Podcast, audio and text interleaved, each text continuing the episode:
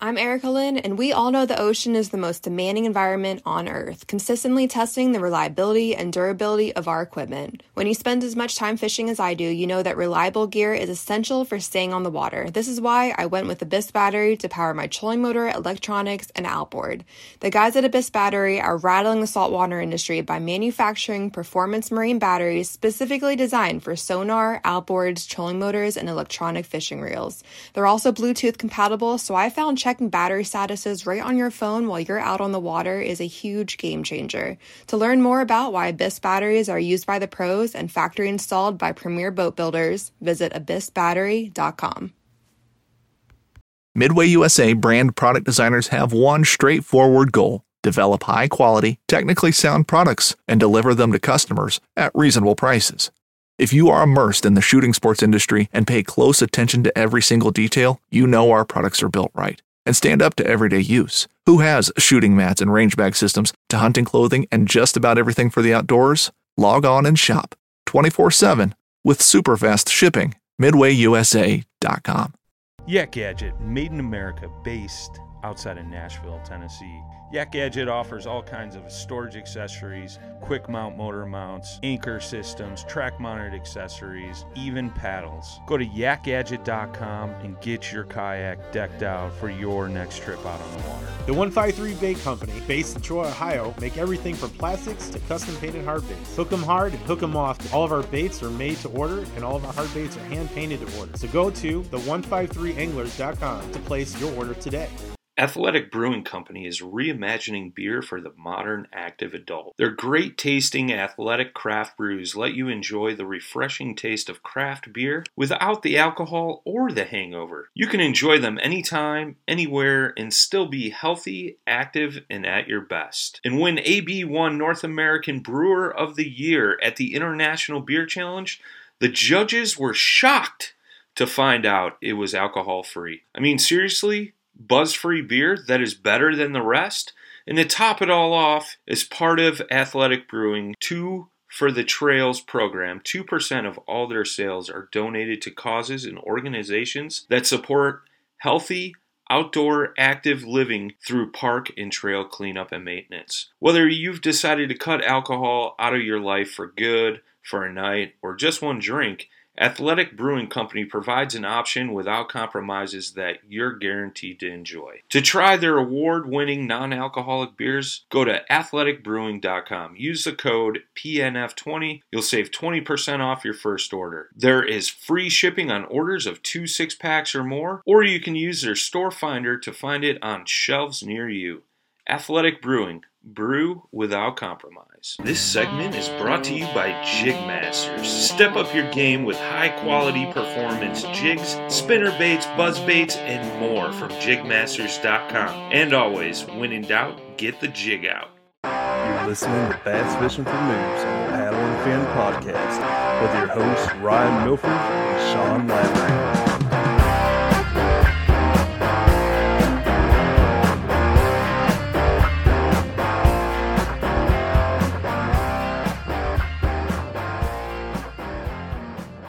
Hey everyone, welcome back to Bass Fishing for Noobs uh, on the Paddle and Fin podcast. I am your host, Sean Lavery.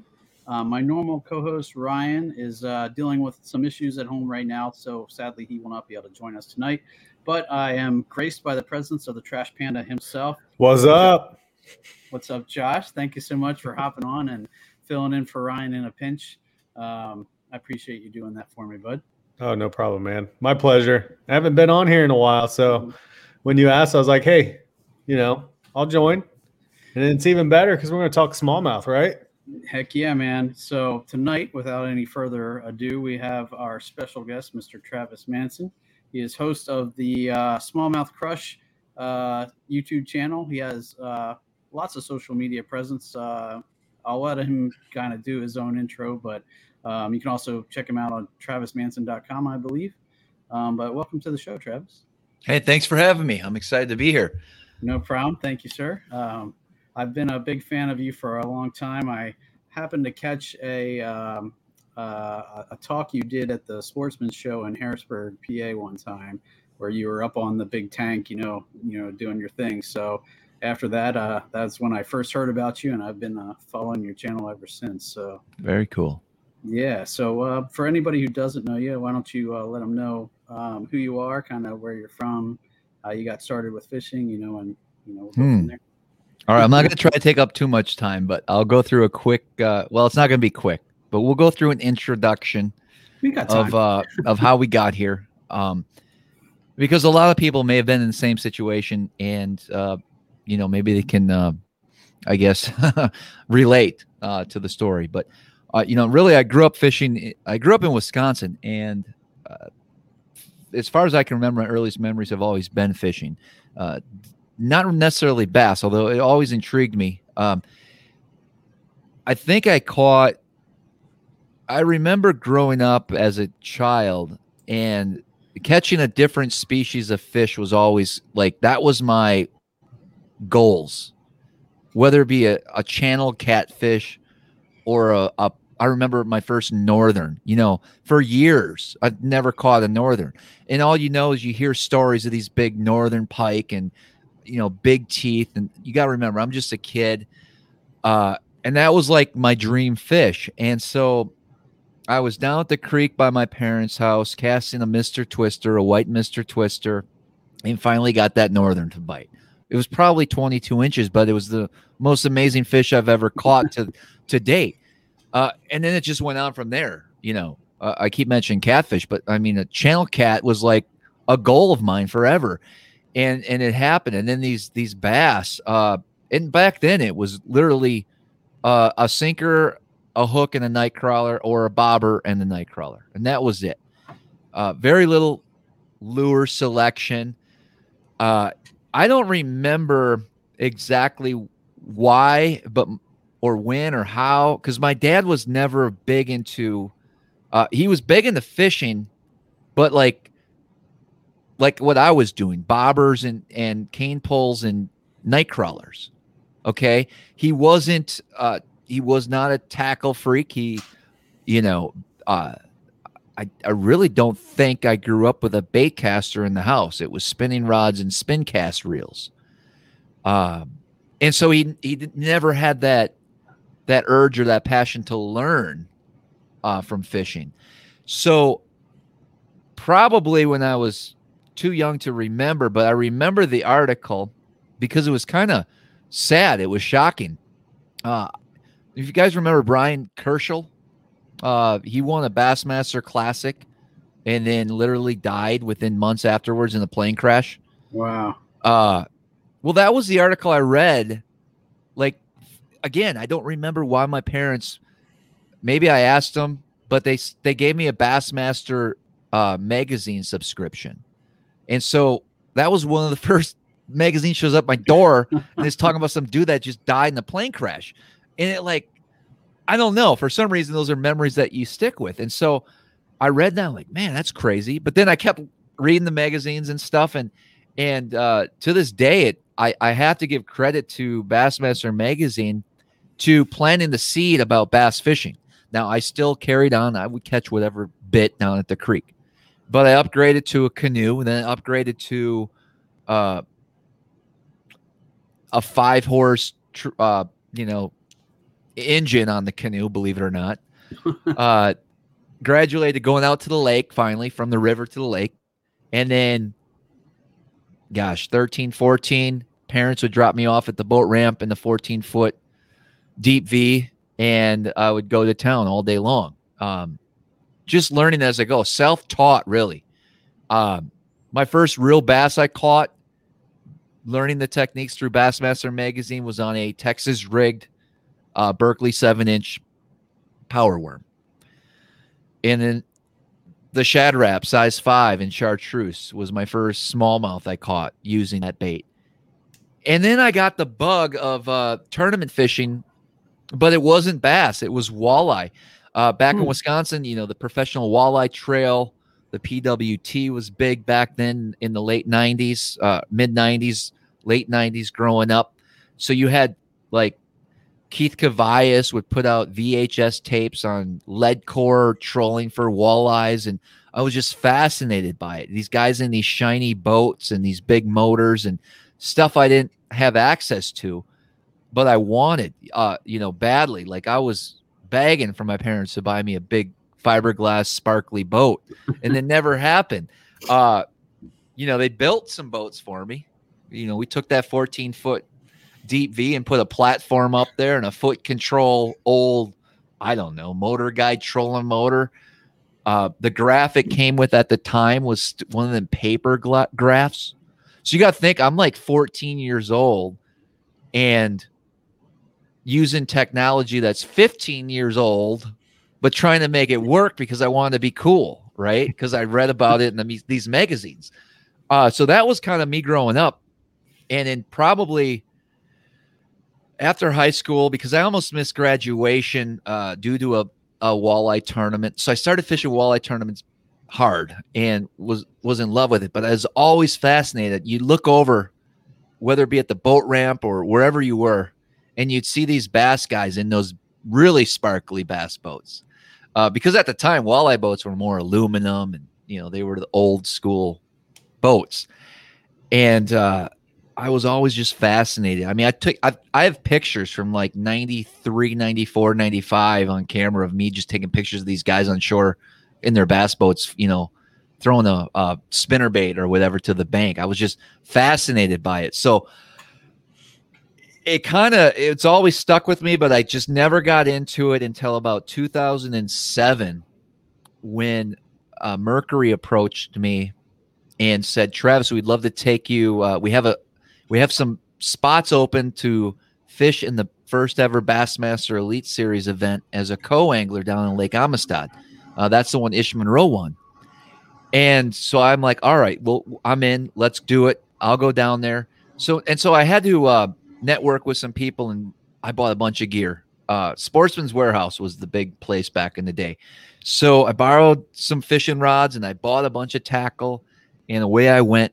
And I got hooked up with some top guys. You know, I hung out with Aaron Martens and uh, Byron Velvick. We stayed at his house. He had a big party one night down there and that's really what got me interested. At, basically, after that event, I came back and and sold all my walleye gear, uh, and uh, in oh I think 08, I bought my first used uh, Triton 21X uh, from some guy down in Alabama, and ever since then it's been uh, nothing but bass fishing. So, uh, long story short, that's kind of what got me involved. in 08, I started fishing team events back home in Wisconsin and started doing pretty decent and decided I wanted to be a Bassmaster Elite Series Pro. And so that's all I could think about for two years. And so the only way to do that is to, to open, uh, fish the opens and the bigger events, which I did. I qualified from my first year doing it. Had no re, I mean, I didn't belong there at all on the Elite Series. I had no idea what I was doing. I had some pretty crappy equipment. And looking back, I have no idea how I managed to finish fourth in points across the country in those tournaments. Uh, no idea. It was it was just craziness. Um, nowadays, I mean, man, I'm probably as dialed in as anybody when it comes to my equipment, my gear, and and how to properly fish for bass. Uh, I wish I had all this information back then. I'd probably still be on the Elite Series, but you know, I I had a pretty good job uh, trading commodities prior to joining the Elite, so I had some money saved. Uh, again, hundred thousand a year, and so that kind of goes pretty quick when you're not cashing checks. And so I only lasted about two years on tour, and had to uh, kind of reconsider my life what what I'm going to do because I just came up too quick in the bass fishing scene. Uh, I just didn't have the knowledge or experience um, to compete properly, so I had to step back. That led me to a move out here on the East Coast now and then kind of fell in love with. Uh, it, it's still a long drive, but I'm four to five hours away from some of the best smallmouth fish in the country, Lake Ontario, the St. Lawrence River. So I spent so much time up there, and then of course uh, I fish a lot of tidal water now. The Chesapeake Bay is pretty much it. There's not a whole lot of good things going on in PA as far as fun places to fish other than than those areas. So uh, it's not like Wisconsin where you could go to any lake on any given day and do whatever technique you want and catch 20, 22 pounds because there's, you know, 15,000 lakes. Uh, here in PA, there's there's not a whole lot for me to do. So that kind of drives me crazy, but it allowed me to get involved in videos and, and start filming my events. And so about three years ago, I created a, a YouTube channel named after my passion of small of bass fishing. I love smallmouth, so smallmouth crush, and just kept uh, building that portfolio of videos. And eventually, people started listening to what I have to say, and um, for some reason, here we are today with a pretty decent following, loyal, loyal followers to the channel, and a pretty successful track record when it comes to uh, tournament fishing. So that was pretty much the long introduction. So I apologize for that, but that's where that's how it all happened. The 1911 is one of the most iconic firearms in history. Designed by John Browning, the 1911 was the standard issue sidearm of the U.S. military from 1911 to 1985. While Colt produced the original, almost every major firearm company has produced its own version. It's wildly revered for its reliability, crisp trigger, and is still a favorite for all types of shooters. Whether you're looking to buy or build a 1911 and just about everything for guns, log on to midwayusa.com. No worries, man. That's awesome. So, I mean, you're you definitely got the the the chops to be able for people to be able to look at you and be like, yeah, this guy knows what he's doing.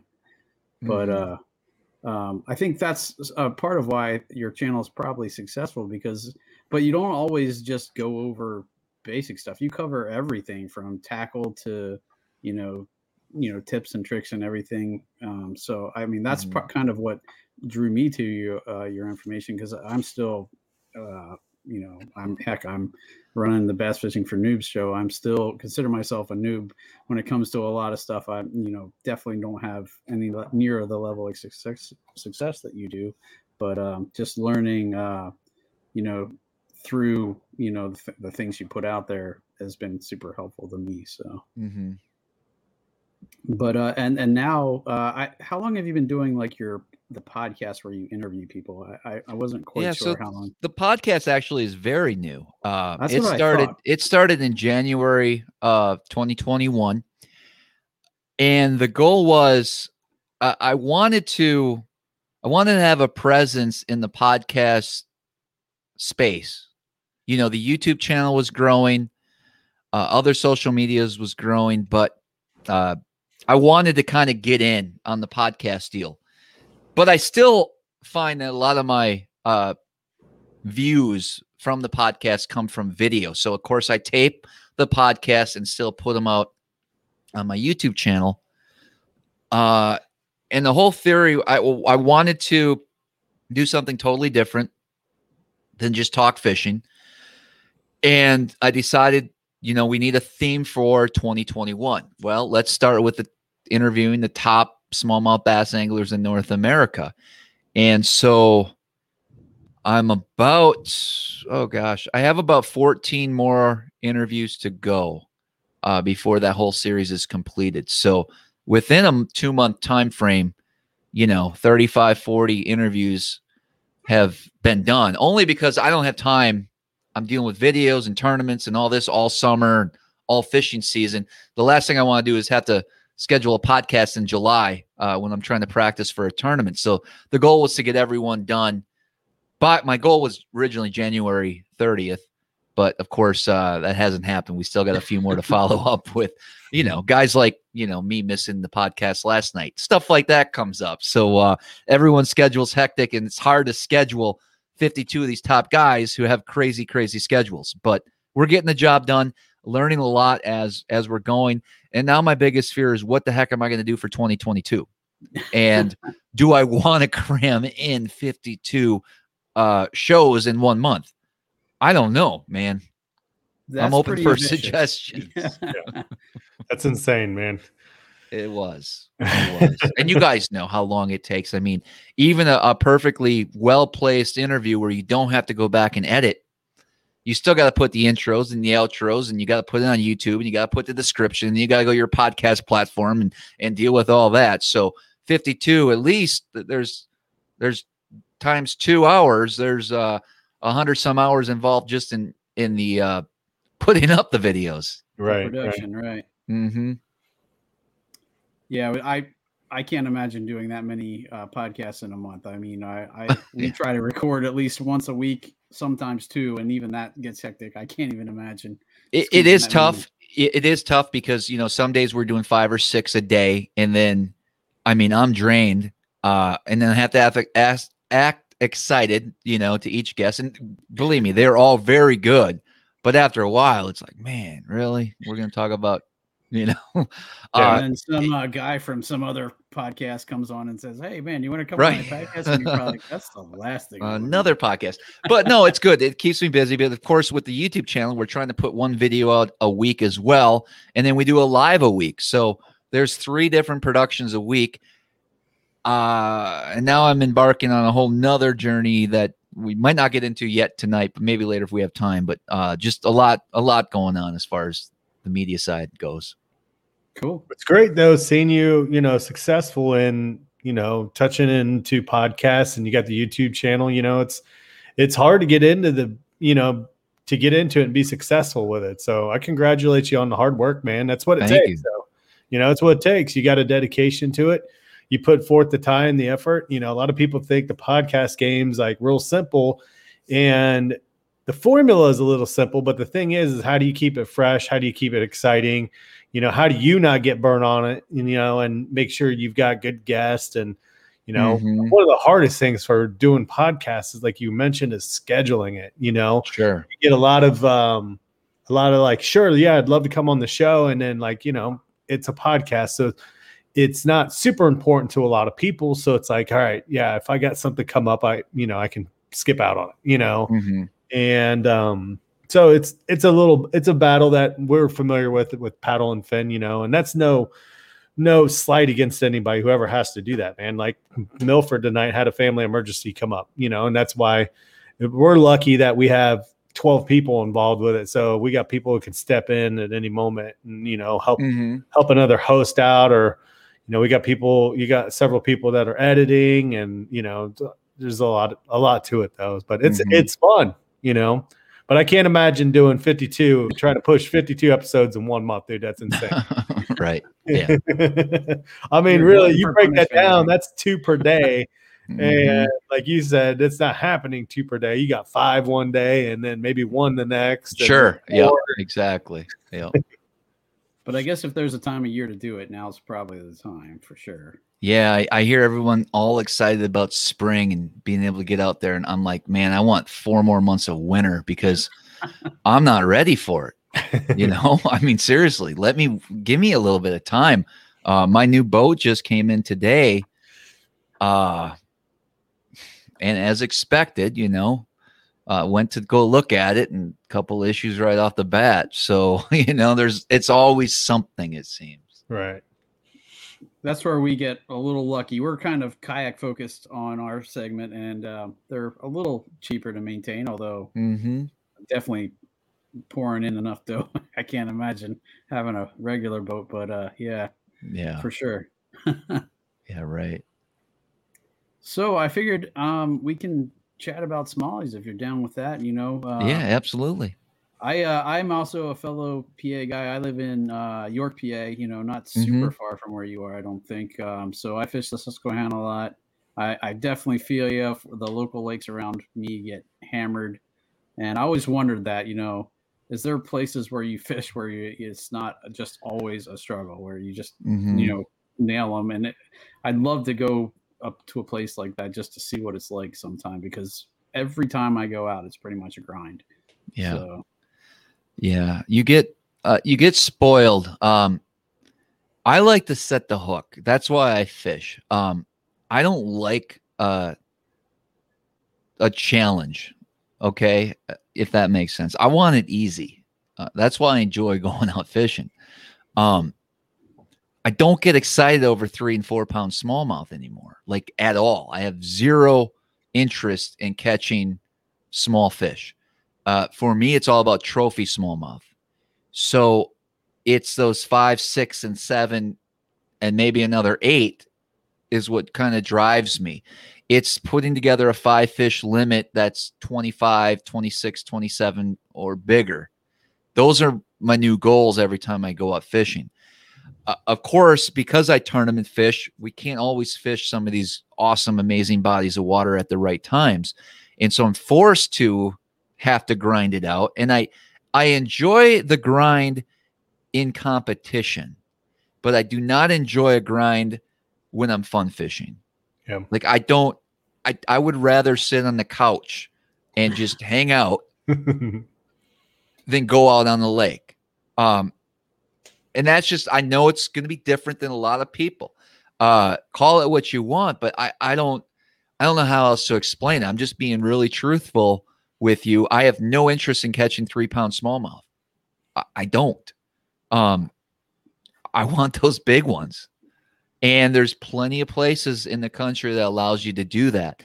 Uh, now, if it's an event where we know, you know, I fish tidal water a lot. I'm not only smallmouth, but you know, I fish on the Chesapeake Bay for largemouth. And during certain times of year, you are only going to fish and, and catch, if you're lucky, five or six fish a day. And so when we have a tournament, I, I do enjoy that. But again, it goes back to the competition and yeah. trying my best. But if I'm out there fun fishing for five bites, I don't, I'm not into it. I don't know. That's just me. And I think that's why a lot of people who are just getting into fishing don't stick with it. You know, you either get that bug and, you know, go nuts for it, or you have that experience where you don't catch anything or you catch one or two and people are like, why, why do you waste your whole day doing that? Mm-hmm. I kind of yeah. have the same feeling with hunting. I, I, I tried hunting and uh, after I sat in the woods for eight hours and didn't see anything, I'm like, I just wasted eight hours sitting on my butt. Mm. So, uh, yeah, I, I think it's, yeah, I agree. It's kind of, uh, it's like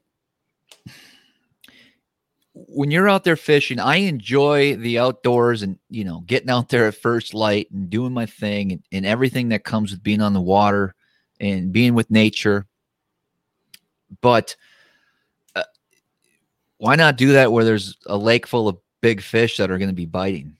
So once you once you take advantage of that and you see that, uh, now if I didn't fish pretty much every day and I was a weekend angler and you know could only maybe fish on Saturdays and Sundays, I I'd probably appreciate the grind a little bit more. Uh, you know, like on the Chesapeake, I I'll do guide trips. Uh, that's where I guide quite a bit in March, April, May, and June. But come August and September, when that you're fishing for five or six bites, it's just it's not fun. I I I like to pick and have the flexibility to be able to fish these awesome bodies of water at the right times of year. And so that's just kind of what I gravitate towards or or tend to do. And it just seems the northern part of the country, uh, not only is it gorgeous and beautiful and not a lot of pressure, and I'm talking anywhere from the Dakotas to Minnesota, to Wisconsin to Michigan to upstate New York and into Canada, Maine. You know, there's a lot of places like that. And it will take 20 plus pounds to do well for five fish in most events up there. Where if you look at Florida, let's take Florida, which is known for, you know, everyone thinks of Florida as having big largemouth. And yes, in March and February, it's going to put out your 25, 30 pound bags. But go down to Florida in August and look at those weights. You know, 15, 16 pounds sometimes will win a big event it, under those conditions. Where the northern part of the country, I don't care if it's April through September, October, you need that big weight to do well. It's always a consistent bite yeah. and big fish. So that's why I love it up there. You just have to be willing to travel, I guess, and uh, go yeah. to those places or live there eventually, hopefully. you know, but you kind of touch on something that speaks true. Like it's it's one of the things it gets frustrating when you know you're in the right place, you're throwing the right stuff, you know, and it's like, hey, why isn't this working out? And that's where it get it does. It get it can get frustrating, you know. The more the more that you learn sometimes it, it, you start second guessing like what what am i doing wrong? you know and you mm-hmm. you may not be doing anything wrong. That's how finicky the whole thing fishing can be you know when you really think about it. And like you said it's so weather dependent that the further south you go the more heat there is the worse it is. And here you are out in this 90 something plus degree weather and you can't buy a bite you know save your life at all you know? So mm-hmm. it, it's um totally understandable especially with somebody like you because you like you said this is your job. You you know you're a tournament angler, so you you were used to fishing for you're you're always in a sense aiming as high as possible, the best fish. You know, even in a tournament, even in a bad not a bad situation, but not the most likely of uh you know successful lakes at that time of year or whatever. So it's it's it's it's a good kind of thing that you you aim to go for trophy size fish. You know, like there's, mm-hmm. there's a few guys here locally that are like, yeah, I'd rather catch co- one or two trophy fish in a day than to go catch, you know, 15 little, you know, 12, 13 inch, you know, smallmouth in the river. Mm-hmm. So, mm-hmm. I mean, well, that, the, the that most, fun. The, the most en- enjoyment I have, uh, you know, I kind of contradict myself when we're talking about, I don't like chasing three pounders. If I get into a group of fish, uh, somewhere, you know, where we have one of those 50, 60, 80 fish days, um, and you're trying to get your best five to that 25, 26 pound mark, and you're catching a bunch of threes every once in a while. I mean, that's fun. That's enjoyable still. Uh, yeah. I'm talking about the grind where, where a body of water where I know you have like a very little shot at catching something over five pounds. Yeah. That's kind of what it's like. Eh, I don't know if I want to waste waste some time on that body of water. You Sean's know, I've like, ex- I can see it. And Sean's like, I'll waste some time there. Uh, right. um, I've, I, would be driving. I bet you five hours to get anywhere where I am not wasting my time. But at the same time, it's all it's all relative to the the part of the country you live in. So if your only access is the Susquehanna River, uh, and your trophy smallmouth there is four pounds, you know maybe if that's all you had, that would be your your excitement would be to try to capture that big four pounder that lives in that river. Yeah. Um. So I, I, it goes back to just being, um, you know, relative to the area that you're fishing, what a trophy is considered to you. Um, you know, I know there's nine, ten pound smallmouth in the Great Lakes, and uh, I'd love to be able to cap- capture one of those fish someday. Yeah. Josh, you've you, been up on there on Erie and stuff, right? So yeah. any experience um, with those monsters? No. Um, I've been up there and we went around the Put-in-Bay area. And when we rolled in there, we were really happy, excited, and then the weather kind of took a turn for the worse. And being in a kayak, we got out and did some fishing, but nobody did real spectacular. There was a few smallmouth caught, nothing huge. And then a huge storm rolled in. So we kind of boogied out of there and we hopped around and just weren't successful. And there actually ended up being a pretty major bass tournament going on at the same time. So um, the cards were kind of against us, you know, weather wise, but it's beautiful up there. I had a lot of fun. Um, another time I went on Erie, but that was closer to the Toledo area. And it's not well known for smallmouth around there. It's more largemouth and because it's real muddy in that area. Huge walleye fishing though. Like Mike, my buddy Mike's dad, walleye fishes out there, and they go out there for an hour or two, catch a limit, come back and bring back a ton of fish. And um, but yeah, I've only been up there a couple times. I hope to make it up there some more. So it's a it's a fun time. After years of fine print contracts and getting ripped off by overpriced wireless providers, if we've learned anything, it's that there's always a catch. So when I heard that Mint Mobile wireless plans are $15 a month when you purchase a three month plan. I thought, what's the catch? But after talking to them, it all made sense. There isn't one. Mint Mobile's secret sauce is that they sell wireless service online. They cut out the cost of retail stores and pass those sweet savings directly to you. To get this new customer offer and your new three-month unlimited wireless plan for just 15 bucks a month, go to mintmobile.com slash waypoint. That's mintmobile.com slash waypoint. Cut your wireless bill to 15 bucks a month at mintmobile.com slash waypoint. Additional taxes, fees, and restrictions apply. See Mint Mobile for details. Mm-hmm. For sure.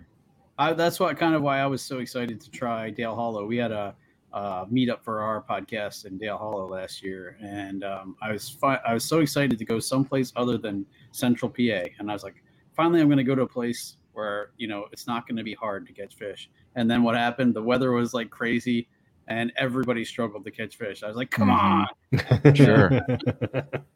That's how it so always long. goes. You yeah. can't.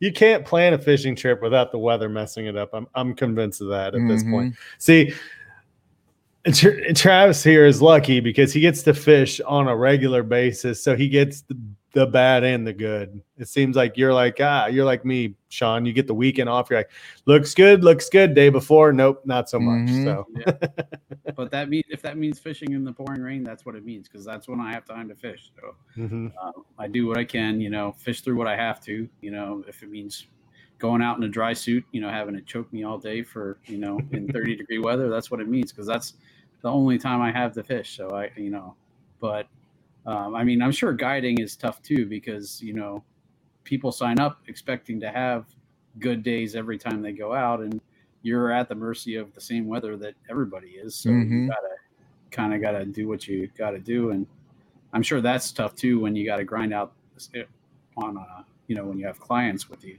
Yeah, yeah. I've been fortunate. The weather hasn't. uh it's never been terrible. I've never had to cancel a trip due to weather. Um, you know, we may have had to dodge some storms and sit tight for a little while here and there, but never had to cancel a day.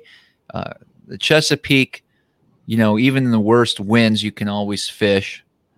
Uh, and same thing up on the Great Lakes. There's always places you can tuck into to get out of the wind if you if it's, you know, really really bad.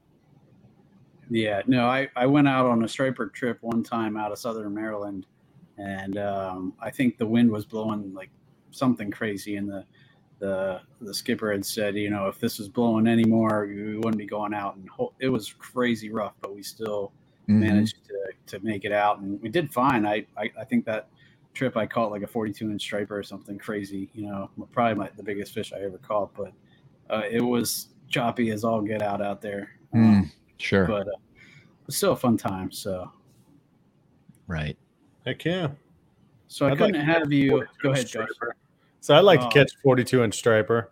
That was fun, man. I I tell you what, that was easily the the biggest fish and the longest fight I had because I they were we were trolling and it was probably I think 500 yards off the top. Like they had six rods out each side or three rods out each side and three rods out off the top. And mine was uh, and we just called pulled numbers and you know, so first number one, first one to hit would go, and then take you know cycle through the numbers. And when my number came up, it was one of the rods up on top, and they had put those way out, like 500 yards out the back, so they wouldn't get tangled with the ones on the side. And so I had to friggin' drag that fish in 500 yards. My arms were burning. so that's awesome, man. But yeah, Travis, I, I couldn't have you on here without at least picking your brain for smallmouth tips at least a little bit. I figured sure. I'd see what your your go-to is. Uh, I know I, I I mean I'm a spinning rod guy, a finesse guy. I do have do some bait casting and stuff, but um, I see you a lot of your videos. You do uh, spinning rod stuff. I know you do bait casting too, but you know that kind of uh, I've always kind of watched your uh, your finesse stuff. Well, you know your spinning rod stuff because mm-hmm. that's a bulk of what I use. I was watching the other night uh, a Ned rig video that you did where you were just kind of having one of those days where you know you're just slaying them, and uh, so I figured I'd see what you know your go tos are, your sure confidence baits, presentations, and stuff like that. Yeah, so I do use a spinning rod probably more more times than most people, uh, even for largemouth and and smallmouth situations. Um, that's just uh, that goes back back with kind of knowing knowing what you're really good at and efficient at. And uh, i just seem to always gravitate towards uh, towards spinning rods. Deep you know even in places where you know i've done on the tennessee river in, in tournaments and uh, certain bodies of water where that's not the norm but i would search out patterns that would suit and be productive with a spinning rod just because I'm really comfortable with it. So when we're targeting smallmouth, I'm going to have a bunch of different spinning rods on deck. Uh, most of the time, of course, a drop shot's going to come into play for me. It's going to be uh, not only a shallow, a deep application, but also a shallow water application. So two feet to 50 feet, I'll utilize a drop shot. Now I'll get kind of a little sophisticated with it, and I mean that's a three-hour show right there, just on drop shot weights. Uh, it really is. There's a lot to drop shotting, but I'll definitely have a handful of drop shots ready to go. A handful of what we're going to call Ned rigs, but it kind of evolved for me. Not not only is it just a standard, you know, two and a half, three inch stick bait. Say, call it what you want. The Z-Man TRD. A lot of different companies make different Ned rigs now, uh, but there's going to be a Ned rig, a couple different Ned creatures, we'll call it, as well tied on. Of course, uh, a variety of tubes in different sizes will be ready to go uh, hair jigs. So marabou hair jigs will be on the deck as well. And really, the only hard baits I'll throw is uh, some small flat sided crankbaits at times, smaller jerk baits, and then spy baits is what I would throw on a on a spinning rod. But that's pretty much uh, the deal. That's that's what I do most of my damage on. Would be a drop shot, Ned, tube hair jig combination, and that's pretty much what I stick with when I'm fishing clear bodies of water for for big smallmouth. Okay. Kind of a quick question. Um, I've always kind of been interested because I've always wanted to know the difference in the sensitivity of the bite that you would feel in a shallow water application, drop shotting versus um, your deep water applications. Because obviously, you're going to need more weight to get that, you know, get down there a little further, um, get down farther and a little quickly. You know, I'm, I'm sure throwing like a one eighth ounce, you know, drop shot is going to take forever and a day to get down 50 feet.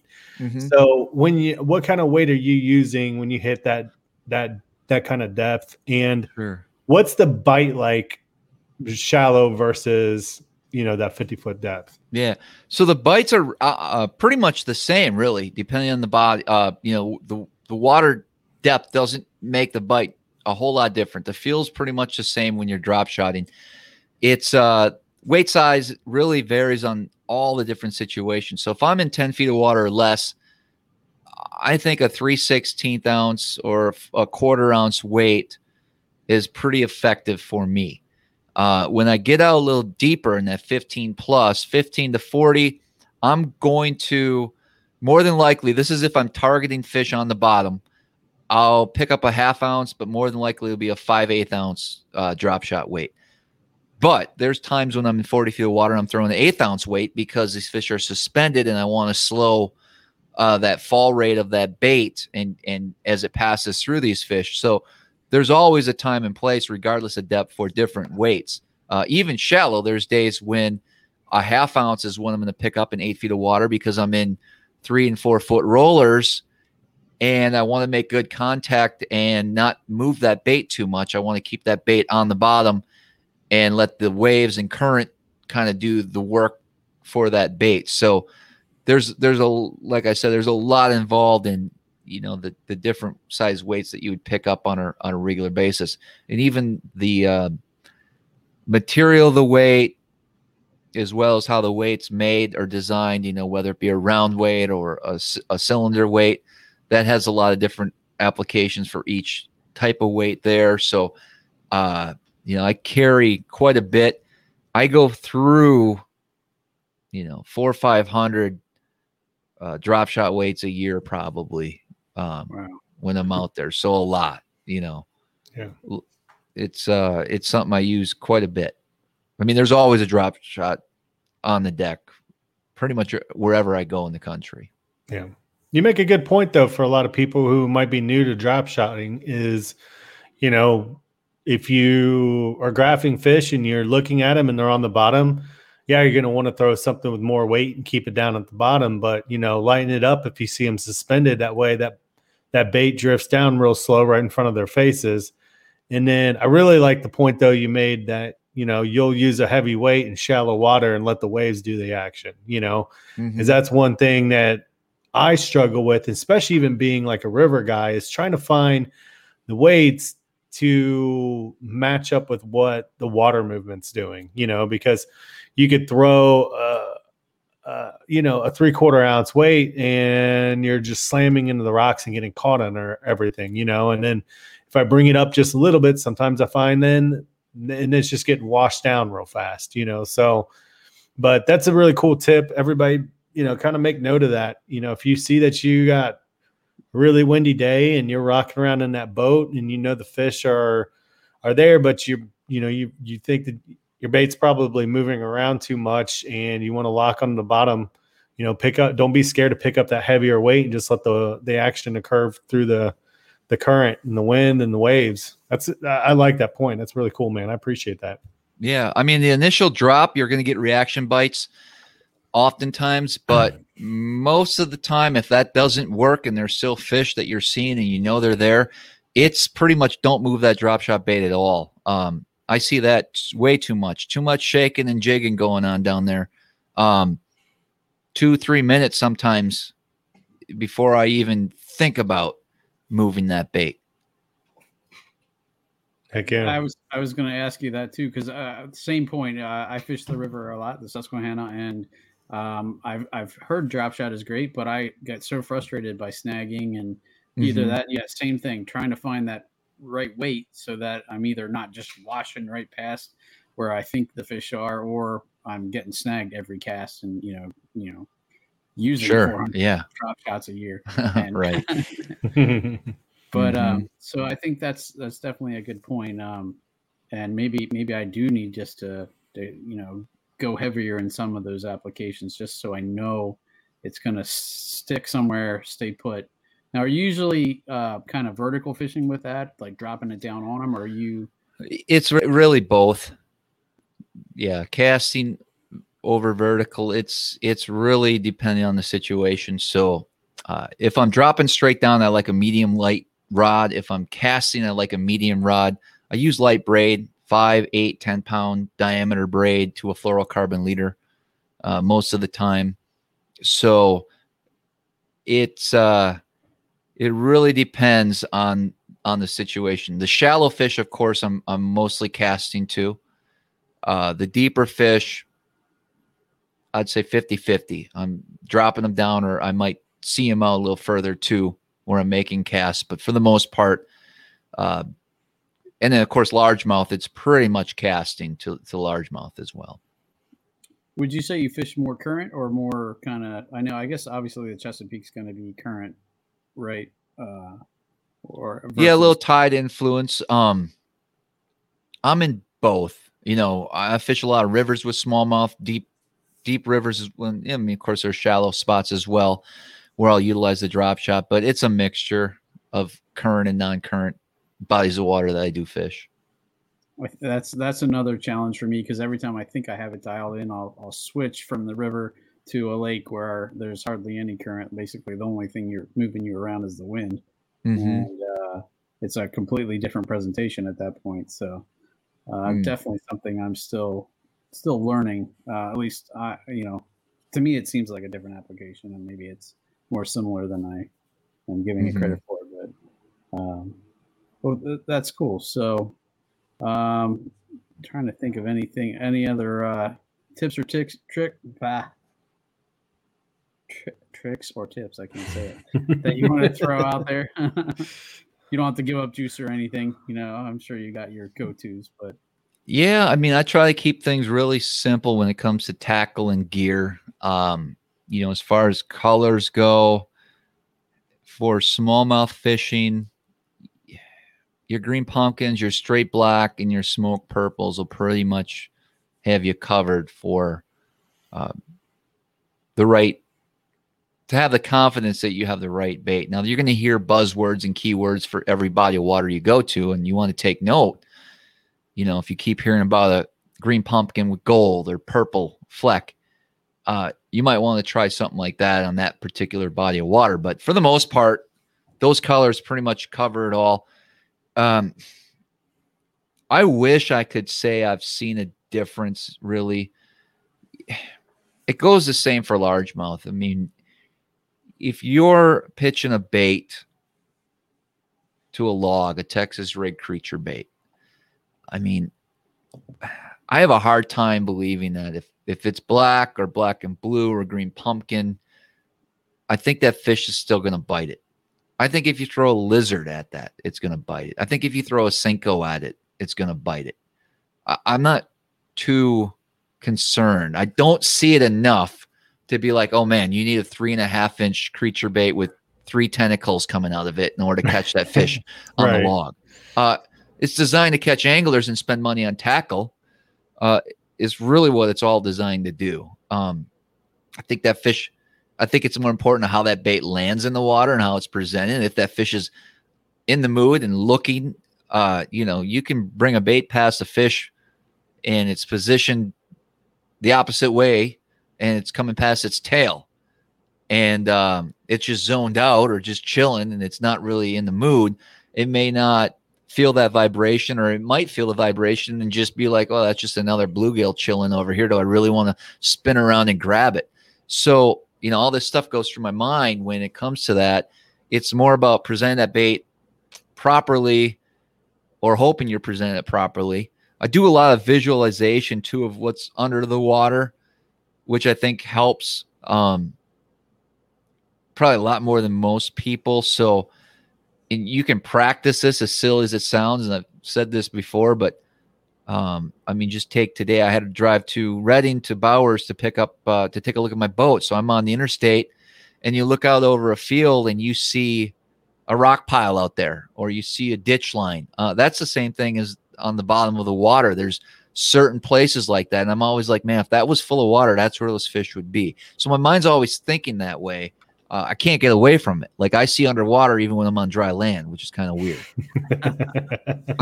well, I was going to say another thing. I just I was kind of watching some videos before we got on tonight, just to kind of you know. Fishing like a local isn't just about catching fish. It's about connecting with the environment and the people who call it home. It's about hearing the stories and traditions that have been passed down for generations and sharing unforgettable moments with the people you meet along the way. Fishing like a local is having an experience that stays with you forever. And with FishingBooker, you can experience it too, no matter where you are. Discover your next adventure on FishingBooker. Uh, get up to speed and everything. And one of the things that I saw on your channel was uh, you have a just a little aquarium that you sure run the, yeah run the baits through. And I, I was like, that is a great idea. I'm gonna go hop on Craigslist and see if I can find a cheap aquarium because yeah. I, I mean, to know to not just to be guessing what that drop shot is doing on the bottom of the water, but actually be able to see what it is. I don't have a, a fishing pool or uh, a swimming pool. I've heard of people doing it in swimming pools and mm-hmm. stuff. Um, I mean, I think that's a, a really good idea. Um, you know, and like you like you said in that video, you're you're trying you know different uh, drop shot hooks and comparing them. Like, what does this bait do on a size one versus a size four uh, yep. drop shot hook? You know, one you know, and just compare like the rate of fall and that kind of thing. That way, you yeah. know, you know what it's doing, and you're not guessing. Um, mm-hmm. It would drive you crazy to do it to all the different baits out there. So what you want to do is get confidence in a handful of baits. Like so, I have a go-to drop shot box, and so that's when I'll apply the different hooks sizes and, and look at them in the tank because I want to see, okay, I really like this bait. I use it a lot. So let me get intimate with it and really see what it does underwater. So that's when I'll take the time to do all that. Uh, of course, when I see some new baits on the market that look intriguing, uh, I'll pick up a pack and test it first too, just to kind of give me an idea what what it's doing under there. But at the same time, even the best looking bait uh, in in in the aquarium, sometimes the other one that just lays there on the bottom and just looks stupid will outproduce it. So, and I don't know why you know, there's some. We give a couple examples. Uh, what's the one? It's the it's the old man's devil. I don't know what it is. Spear. It's just a stupid uh spear. I can't think of the name now, but it's just a little two and a half, three inch piece of plastic that doesn't do much. It just lays on the bottom. Yet I can catch a bunch of big smallmouth on that bait for some reason where you put one of these fancy Japanese plastics on and it just, you know, you just twitch the line and it just gives off a bunch of movement and vibration. And it's like, well, that should probably get bites before this thing that's just laying on the bottom. a piece of plastic laying on the bottom is all it is, shaped like a spear that doesn't even look like anything edible in nature. None of yeah. these plastics do. I don't care. Maybe a lizard is about as close, but how many lizards you see hanging out in the lake? I yeah. don't. I've never seen right. a lizard in the lake. like so where we live. This why it kills me. Somebody's like anywhere above like Tennessee and up, like you're like, where where do you guys see lizards? I have never seen a lizard in Ohio. Yeah. Not yeah. that there isn't some, but I'm like, it just mm-hmm. kills me. I'm like, so that's what like, drives me crazy. It's not going off of uh it's not matching the hatch. It's not even these goby drop shot baits. They don't look you put a goby up next to that plastic and it looks like a piece of plastic. I don't care if you put plastic eyes that are 3D in it, it still doesn't look like a real goby. So that's not it. It's it's more that instinct that that drive that a fish has to eat and bite and perhaps ambush. I think that's what those baits are and the movement and the way you fish them is a little bit more important. Uh, someone show me a real live plastic that looks like a goby. I'm in. I mean, yeah, it's hard. It really is and the way they swim and look, you're like, sure, yeah. so I've seen some crazy ones, especially when we're up around Erie. Mm-hmm. And I'm mm-hmm. like, they're taking plastics and putting, you know, marabou on it, and just like everybody's trying everything. They're, tr- they're trying, and they all they they have their time and place, and they do work. Obviously, that we catch them on the dumbest things, but yeah. uh, to me, it doesn't look like anything real in nature. Uh, so whatever that means, you know, even one of my favorite baits of all time for smallmouth would be a three inch uh, original, you know, Gary Yamamoto Senko in straight black. I mean, that what's that supposed to look like? You know, even these leeches. I mean, I don't see a lot of leeches out there in 40 feet of water either. So who knows? Yeah. But you right. make a good point though. It's like um, you know, a lot of people chase that that next bait and because they hear so and so's killing it on it but it is it is all about the right conditions the right presentation you know i mm-hmm. there's three basic colors i've always heard too like black you know green pumpkin and brown sometimes or like or a pearl of some sort that resembles a bait fish you know and you'll you'll get bit on those colors you know, and then there's days you won't. But if you're not getting a bit on those colors, you're probably not in the right place doing the right thing. You know, mm-hmm. it's um, there's I can I, and I kind of I understood that when I went up to Lake St. Clair and we fished the right at the end of the spawning season. And I was throwing a swim bait on an underspin, and I kept I got ripped apart, man. This it was working and I was originally throwing the smallmouth magic color. It's like uh, green on top, slightly silver on the bottom, Keitech, and I ran out of them. I'm like, well, shit, what am I going to do here? And I literally just went through a bag that I had and I threw every color and every variation I had in that bag, which is probably 10 different colors, and every one of them got hit. It had nothing to do with what color it was. It literally had to do with what the fish were doing. Mm-hmm. And I was pissing them off because I was in the nesting area with those baits. So sure. I, I think I find one magic bait, maybe two a year, where it's like, wow, this needs to be put in my arsenal at some point. Uh and and that's that's pretty much it. Um I'd say in the last five years there's been four or five baits that have really changed uh that's helped me a lot high confidence baits that are now part of the uh, I throw them wherever I go, regard you know, they're always tied on uh, ready to go. I think, you know, one of the most important things if you are getting into smallmouth fishing or finesse fishing uh, and throwing a spinning rod is making sure you have the best setup that you can afford. Uh, there's a big difference between a hundred twenty dollar rod and a six, seven, eight hundred dollar rod.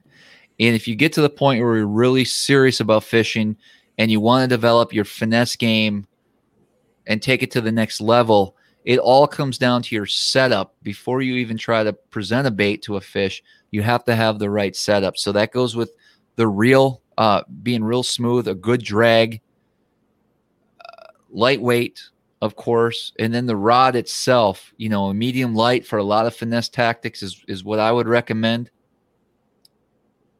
six eight, six ten, seven foot, somewhere around that range, and just trying to get the best rod blank uh, out there that you can you can afford. I been doing it long enough that I know there's a huge difference between some of the top end rods. Uh, I, I wouldn't, I would have a hard time fishing a, a lower end rod uh, just because I, I love the feel that I have with that, knowing what's going on at all times with my bait.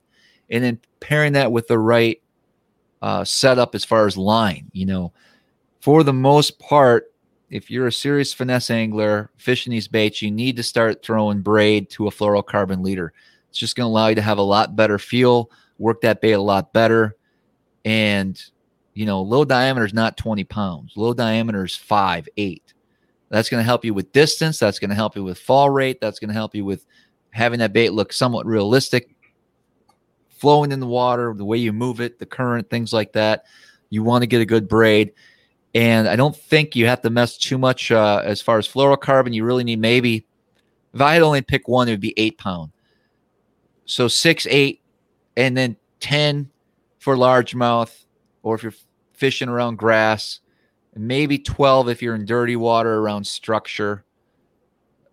But for the most part, I think you can get by with, with an eight pound uh, fluorocarbon leader so you don't have to get too crazy. You don't need a whole lot of rods for this. You know, if you don't mind retying and tying different baits on, uh, I think you'd benefit by getting yourself one of them higher end rods and really focusing on take the gear and just be like, you know what, I may not be a finesse angler, I may not use a spinning rod as much as I'd like, uh, but I'm going to commit to it for most of the day when I'm out just fun fishing and tr- bef- until I get some confidence in there because there's so many different opportunities that you can fish with a spinning rod versus a bait caster and allow that bait to look a little bit more natural and get a lot more bites, if you will.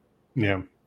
Um, I had a quick question because you touched on like using like the 20 pound diameter braid versus, um, you know, like the, the, the smaller diameter, you know, five, six, eight, whatever.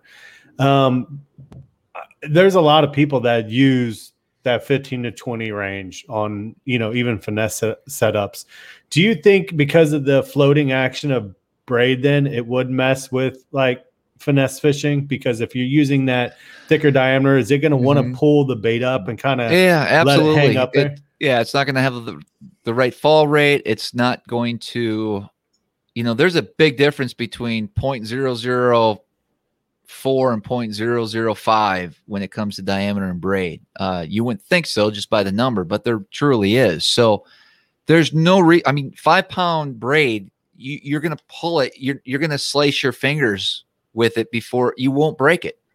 It it just it doesn't break. Uh, if you are going to you know if you're not comfortable with that you want to use 10 or 15 then try to use the same braid size with all your spinning rods too. That way you get a feel for how it fishes and works. Like you don't want a hodgepodge of different braid sizes. For me, it's five and eight. Five on my medium lights and eight on my mediums, and that's it. I don't like to differ from from that too much. Yeah. Well, it's a good thing we Ryan skipped out on the show because he's like a total power fisherman, and you know he he hates throwing a spinning rod. So you know these are uh, good topics to talk about when he's not around. Right. I'm kidding, Ryan. I love you, man. So, but um, awesome. Well, uh, I think that was a ton of good info. I, I would definitely be interested in picking your brain more on drop shotting. Like, you know, if we could have you back on sometime to talk explicitly about drop shotting, because that's something definitely something I I need to learn more about, and uh, I think it would make a good show if you're interested.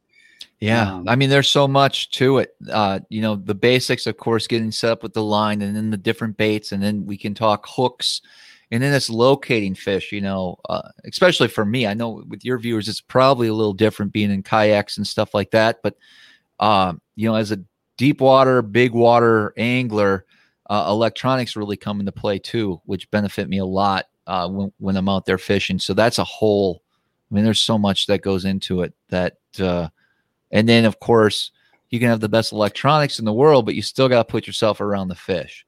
Yeah. And it's trying to locate and stay on these schools of fish that move constantly, sometimes for no real reason in, in our minds that we can comprehend. You know, same conditions the next day and they're just gone. When nothing has really changed. Where you can go to an area that's just loaded up with a big school and then there's a whole new weather pattern and you go there and they're still there. Like okay why are they here this day? But uh, during stable times they're just not there that one day. Yeah. and then you can go back six days later and they're back welcome back. Well where did you go you know where did you run off to i looked everywhere for you guys for the last three days and here you are again so you know, a fish is a fish. We got to stop thinking that they're relating to cover and they're hanging out on this drop or this ledge. They'll go out there and just chill, man, 30 feet down over 60 for no reason sometimes. And how do you target that in a massive body of water? You know, it's tough. And I guess that's part of what makes it interesting, you know. Uh, going back to before when I say I love fishing big, big smallmouth and lots of fish. I mean, as good as it is up on the Great Lakes, there's days where it's a grind as well and it's tough. So when I do get into those days where you're catching, you know, 150 fish a day and there's multiple fish over five and six pounds, you know, that you gotta you gotta take advantage of it when you can. And that's when I hardly ever come off the water. When you get into a good bite, you're just out there wrecking them. Uh, and it happens, you know, a handful of times a year uh, where it's just some truly amazing, amazing days. Uh, you know, 300, 350 fish days is can Wow. happen. You know, that's a blast. Heck yeah. That Uh, sounds Sean, amazing. Sean, have you guys done a tube episode? Uh, I'm trying to think if we have. Um, I don't remember doing. Spe- ex- uh, you know, Yeah, you should pick tubes. pick his brain about tubes also. So Definitely. Yeah, that's a whole that's a whole another deal there with tubes. There's so many different tubes out there. There's so many different sizes, different ways to rig them, different ways to fish them, different rods to use for each different type of tube fishing that you're going to do. yeah, I've been using tubes a lot more l- lately for largemouth, even, uh, and been messing around using more smallmouth tactics for largemouth, which has been pretty cool. yeah. And uh, I've been wrecking them on it, but uh, it's it's something I I again thinking outside the box. A lot of my smallmouth experience, a lot of my largemouth. When I fish largemouth, I seem to fish largemouth like I would smallmouth. I think that just comes with what I'm used to. So Yeah. you're going to see me doing that over some of these power techniques quite quite a bit. Not that I don't love throwing a frog or a chatterbait around. I certainly do, but uh, again, you're trying to get those key bites, and in tournaments, that's where sometimes changing things up a little bit can give you that edge. Now, other times you can get your butt kicked by a guy in, in the grass throwing a chatterbait. Yeah. So who knows? You know, it's a guessing game. right. Absolutely, but that figuring out the puzzle is part of what makes it fun too. You know, when Mm-hmm. when you can actually be like, you know what, I when I started out today, I I, I couldn't find them, but you know what, I found them. I figured out what they wanted to eat, and now I'm having a great day. That's a cool feeling to know, you know, that you put the puzzle together and and you know, figured out what you know what you needed to do. So If only the puzzle could stay put together, you know. I Day heard that, two, it falls apart again. You got to do it all over. right right but that's what separates you know the the guys who do consistently well is that they are Mhm. really good at putting that puzzle together you know picking up on those subtle clues from one catch to the next okay what what was the same about this catch versus my last one you know what's what was slightly different you know Mhm. so Yeah. i've i've heard a lot about it i definitely am not a very good puzzle person yet but um, i'm definitely working on it so Sure. thank you. Well, dude, uh, we're we're a little over an hour, so um, I figured I'd let you give a, a shout out to anybody or sponsors or social media, anything you want to plug. You know, feel free to. Yeah. Um, man. So, you know, first and foremost, I, I definitely, if, if people are interested in learning a little bit more about my style of fishing and, and how I fish, definitely want to check out the YouTube channel, Smallmouth Crush. Please subscribe if you're over there. Instagram, it's Smallmouth Crush as well. Uh, I work with a lot of really good companies. I t- I partner up with uh, companies I, I use on a regular basis. So you're not going to find me uh, tied into a particular bait company per se. There's going to be baits that I endorse and use on a regular basis, but there's a lot of great companies and I can't be pigged into one brand. Um, that's one thing that drove me crazy when I first started and learning about bass fishing was a guy just like you saw, you know, in Harrisburg would be on one of them tanks doing a seminar wearing a, a, a Strike King jersey, and he's going to tell me all about the Strike King Rage Craw and the Ocho and the 1.5 square bill, and that's all he's going to talk about because he's getting paid by that company to do so. And so I didn't want to be put in that box. I wanted to be a free agent when it comes to that kind of stuff. So I do partner with with brands that do support me as well as companies. Uh, of course, the tackle store, the Reel Shot, they're located in Wisconsin. They have a pretty good online store as well. Uh, every time you go over there, you can use my code Smallmouth Crush 15 and get a little discount uh, at checkout on on your product you know, rods, uh, St. Croix rods. I've been using those for years. I love them. Uh, I'm not sponsored by Shimano, but I really like their reels. So I, I do use the uh, the higher end uh, spinning reels as well as the bait casting reels uh, from Shimano. And of course, a couple key baits that I can't live without would be Z-Man products. Uh, Gajo baits make a great uh, goby. Still looks fake, okay? Goby imitating uh, bait, but it works. Um, so I do utilize that quite a bit uh, Beast Coast Fishing. We're actually coming out with a finesse jig here in a couple months. Uh, that's going to be a little unique and different to the to what you've seen on the market. It's going to emphasize a jig trailer over the actual jig itself. So the emphasis for this product is actually the trailer you're using, uh, but it still functions like a football jig, just a little bit different than what you're you're going to actually find in the market. Uh, of course, braid. I'm always on the search for the best braid. Uh, Cortland uh, line, which is a not too well known company in upstate New York, American made. Uh, they make some really good uh, braid that I like to use. As far as fluorocarbon, you know, I like Gamma, expensive, but it's good stuff. Um, it truly is uh, some amazing line. So I definitely recommend Gamma on, on the fluorocarbon leader. I also mess around with a little bit of Bass Pro Shop, 100% fluorocarbon. Uh, as far as my hooks, uh, Gamakatsu split shot drop shot hook is the number one drop shot hook that I recommend. Again, I get no kickback from them. I just love their love their hooks. I've tried them all. If you're new to drop shotting, that's definitely going to be a hook you're wanting uh, to get your hands on. Get Bit Baits make some of the best tubes out there. They're based out of Wisconsin, and of course, uh, if you are if you guys want to upgrade from your kayaks and get into a bass boat, uh, Nitro boats, uh, power with a Mercury motor, and I get all my all my boats from Bowers Marine, second oldest uh, nitro tracker dealer in the country, located in Reading, uh, Pennsylvania. And those guys definitely know how to get you set up and rig your boat properly. So my hats off to them. I think that's it. Did a good job. someday, someday a, a, boat's in my future, but uh, right, uh, right. It's it's probably I got to get two kids through college first. So sure, yeah. yeah. but yeah, so cool, man. Well, again, uh, thanks again for stopping by. Yeah, thank you. Um, appreciate it, Josh. Thank you for filling in for Ryan. I appreciate no problem, too, man. um, so everyone go uh, check out Travis uh, uh, on his YouTube channel, uh, Smallmouth Crush, and uh, thanks again for checking in uh, or following along with Bass Fishing for Noobs, where we bring you the techniques, the tricks, and the tips to help you rip more lips. Good night, everyone. Thanks for tuning in to another killer episode on Paddle and Fin.